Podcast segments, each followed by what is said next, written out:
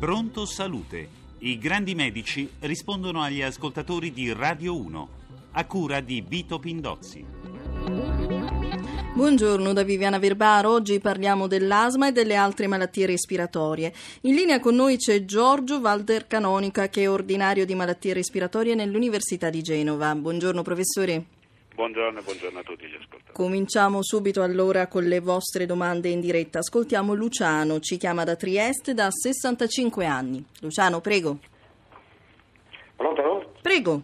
Eh, buongiorno professore. Buongiorno. Eh, io praticamente come ha detto la signora, questa è l'età, sono, ho fumato per 50 anni, Wow. purtroppo, e da due anni ho smesso. In questi due anni eh, praticamente coinciso quasi con il momento in cui ho smesso, ho iniziato ad avere raffreddo- una specie di raffreddore continuo, occlusioni al naso e adesso di recente mi sono deciso ad andare dai medici, mi hanno trovato una rinite, non solo, ho fatto anche una prova spirometrica e ho un 40% di deficit respiratorio. Allora, un consiglio a Luciano, professore. Beh, credo che finalmente lei abbia intrapreso la via giusta. Eh, questo deficit spirometrico, cioè della funzionalità polmonare, è chiaramente dovuto ai 50 anni di fumo, su questo non c'è dubbio. Per quanto riguarda la rinite ha fatto bene, eventualmente anche una visita specialistica, eh, credo che possa darle ovviamente un- dei dati importanti. Non dimentichiamo che la coesistenza di malattie dell'apparato respiratorio con quelli diciamo del, del naso, quindi delle alte e delle basse vie respiratorie, è la regola, cioè quasi sempre si accomunano le due patologie. Allora, ascoltiamo Patrizia, chiama da Roma, ha 62 anni. Signora, prego. Buongiorno professore. Buongiorno. Senta, eh, dunque io sono asmatica da quando ero bambina, in seguito alla penicillina sembra sia stata questa la causa scatenante. Eh, attualmente però non ho solo problemi di allergia ma anche eh, problemi di, di insufficienza respiratoria. Allora io volevo chiedere, c'è un'alternativa al cortisone? Perché io ho altre controindicazioni. Ho Professore. avuto- Certo, direi che tutto sommato se lei si rivolge a dei centri specialistici eh, sono sicuramente in grado di eh, formulare delle, mh, delle terapie adatte al suo caso.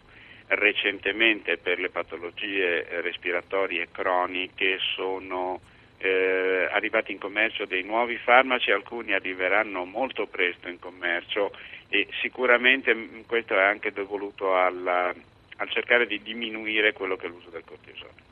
Allora, Mario da Modena, di 70 anni, soffre di broncopneumopatia cronica ostruttiva. È stato sperimentato con esiti positivi un nuovo farmaco a base di Roflumilistal. Quando sarà reperibile in commercio, le domanda, e che cosa ne pensa? Dunque, il Roflumilast è sicuramente un farmaco innovativo perché è una nuova classe di farmaci che non avevamo ancora a disposizione. Diciamo che è stato approvato la settimana scorsa dall'FDA americana, l'approvazione in Europa c'è, eh, credo che a breve lo avremo in Italia, me lo auguro vivamente, so che è in analisi all'AIFA, cioè all'Agenzia Italiana del Farmaco, i dati degli studi e, e quella, e l'esperienza che dagli studi noi abbiamo è decisamente molto buona. Benissimo. Allora, Alberto è in linea dalla provincia di Treviso, ha 48 anni. Prego.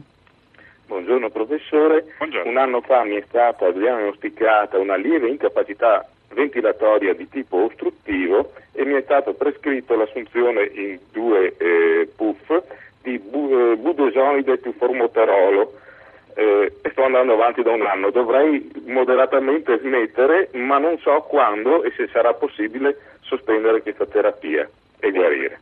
Le chiedo scusa, questo deve essere eh, formulato da chi la segue. È fondamentale in tutte le patologie croniche, perché la broncopneumopatia cronica ostruttiva a cui lei fa riferimento è una patologia cronica, tutto si basa sul cosiddetto tecnicamente disease management, che significa semplicemente seguire correttamente il paziente nel tempo e chiaramente modificare la terapia a seconda dello stadio della malattia. Quindi mi raccomando, non pensi con una prescrizione terapeutica di aver risolto il problema, ma si rivolga e soprattutto faccia i controlli eh, con il centro a cui lei è rivolta. Allora, Marisa da Roma, di 75 anni, invece le domanda che cos'è la fibrosi polmonare, quali le cause e quali le terapie. Dunque, le fibrosi polmonari sono un capitolo che sta, si sta espandendo perché se ne trovano sempre di più. Alcune hanno cause sconosciute, altre, altre invece hanno o delle cause organiche, ad esempio inalazioni di determinate sostanze, oppure eh, autoimmunitarie. Che cosa significa fibrosi? Un ispessimento praticamente diciamo, dei setti per cui diventa difficoltoso anche quello che è lo scambio gassoso e quindi l'ossigenazione del sangue. Carla, Questo, oh mi scusi, pensavo avessi eh, concluso. Esistono oggi delle nuove terapie per alcune di queste fibrosi, quindi eh, se per caso lei fa riferimento a un paziente le dico i centri specializzati ci sono, consultateli perché oggi l'apertura rispetto al passato è di gran lunga migliore. Allora le dicevo, eh, Carla da Milano di 65 anni dice che i turbinati e le vie respiratorie si sono molto ristrette, ha fatto un attacco e sono sempre secche. Qual è il suo consiglio? Beh, credo che il consiglio qui debba essere dello specialista Otorino, perché è vero che noi possiamo usare la turbinectomia, cioè l'abolizione eh, chirurgica dei turbinati, è anche vero che a secondo del caso eh, è molto facile una ricrescita e quindi bisogna valutare globalmente il paziente. Qui lo specialista è sicuramente in grado di fare tutto il possibile. Invece Vittorio da Matera, di 61 anni, le domanda c'è un nesso tra asma e tachicardia? Eh, possono esserci molti nessi. Uno di questi può anche essere eh, la tachicardia come un effetto collaterale del trattamento eh, magari in persone che sono particolarmente sensibili a questi, cioè esistono dei broncodilatatori che possono dare della tachicardia oppure la tachicardia può avvenire a, a, seconda di un affaticamento e allora qui vuol dire che esiste una problematica di tipo cardiologico. Ascoltiamo Stefania, ci chiama da Bergamo e ha 49 anni. Prego Stefania. Eh, buongiorno professore, quali buongiorno. sono le, ca- eh, le, cause della maggior parte delle patologie respiratorie e fra queste quanto incidono il fumo, l'inquinamento e la familiarità? Grazie. Wow, mi ha fatto una domanda uh, enorme. Posso limitarmi a dire qual è il ruolo del fumo e dell'inquinamento? Il fumo è devastante devastante perché mi limito alle patologie respiratorie, il fumo di tabacco è direttamente correlato alla comparsa della broncopneumopatia cronica ostruttiva, cioè eh, alla bronchine cronica e altre patologie correlate, eh, oltre alle neoplasie polmonari. L'inquinamento, l'inquinamento anche questo ha un ruolo nelle patologie croniche respiratorie, ma anche nell'insorgenza ad esempio di asma perché è stato visto che la, le particelle esauste del diesel aumentano la produzione delle IgE e quindi comportano un aumento di allergie. È stato addirittura visto che i, i bambini che vivono al primo piano Uh, in, in, ovviamente in situazioni di inquinamento urbano hanno più facilmente l'asma di coloro che vivono al quinto piano. Accidenti. Allora Giuseppe da Roma di 87 anni dice difficoltà respiratorie, in particolare la notte accompagnate da gambe gonfie. C'è un nesso? Che cosa ne pensa professore? Le domande. Ci può essere un nesso assolutamente, prevalentemente di tipo cardiocircolatorio, però bisogna essere molto attenti anche al tipo di terapia che viene assunto perché ad esempio le gambe gonfie possono essere l'effetto eh, collaterale di determinate terapie, quindi consulti il suo medico, eventualmente anche uno specialista se la situazione è particolarmente critica, perché certe volte potrebbe essere sufficiente sostituire la terapia per avere un ottimo risultato clinico. Allora, chiamato Sabatina dalla provincia di Perugia per la figlia che ha 44 anni, dice che la, raga- la signora soffre di tracheite allergica alla polvere. Quali cure può consigliare oltre al cortisone? Direi che oggi esistono tutta una serie di terapie e il cortisone, quello inalatorio, è comunque nelle reazioni allergiche respiratorie il, la pietra miliare della terapia però non dimentichiamo che laddove esista ad esempio la diagnosi causale, cioè si identifica l'allergene, come in questo caso mi pare, allora diventa fondamentale anche valutare l'uso dei vaccini, dei vaccini antiallergici certo. che oggi esistono anche per via sublinguale, quindi facilmente assorbibili, facilmente utilizzabili dal paziente, che hanno dimostrato un effetto notevole anche dopo la sospensione del vaccino. C'è in linea Daniele, ci chiama dalla provincia di Parma e ha 48 anni. Daniele, prego. Grazie, buongiorno professore. Buongiorno. Io dalla nascita soffro di asma bronchiale.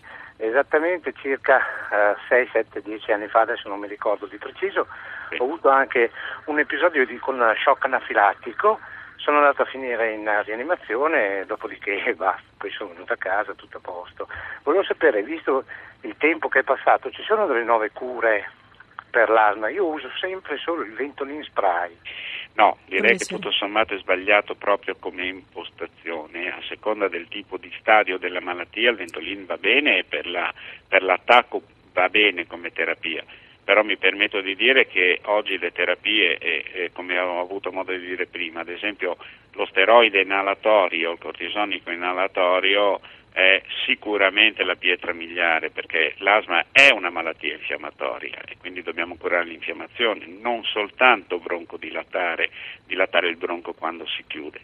Oggi esistono degli steroidi eh, dei cortisonici inalatori che sono addirittura pro farmaco, quindi si attivano solo quando il farmaco raggiunge le vie aeree periferiche. Questo significa azione ma meno effetti collaterali.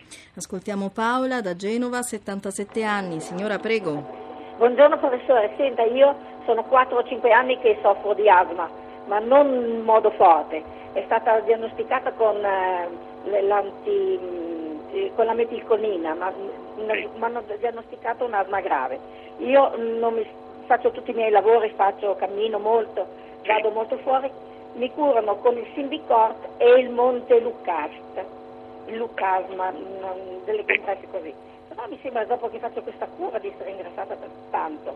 È possibile? Eh, le chiedo scusa, è ingrassata mi diceva? È ingrassata, sì, sì. sì. se c'è Ma, un nesso eh, con la terapia voleva sapere. Direi che consulterei il, il suo medico in questo senso però la terapia mi sembra una ter- ha, ha, un senso la terapia che le è stata data, quindi io prima di dire ehm, rinunciare a una terapia di questo caso eh, eh, vorrei ribadire ulteriormente questi tipi di malattie non possono essere viste una volta dal medico e con una prescrizione avere risolto il problema queste malattie comportano il fatto che il paziente venga visto periodicamente e faccia periodicamente degli accertamenti e degli esami in modo da valutare tutti i mutamenti di terapia che necessita il singolo caso. Questo è importantissimo.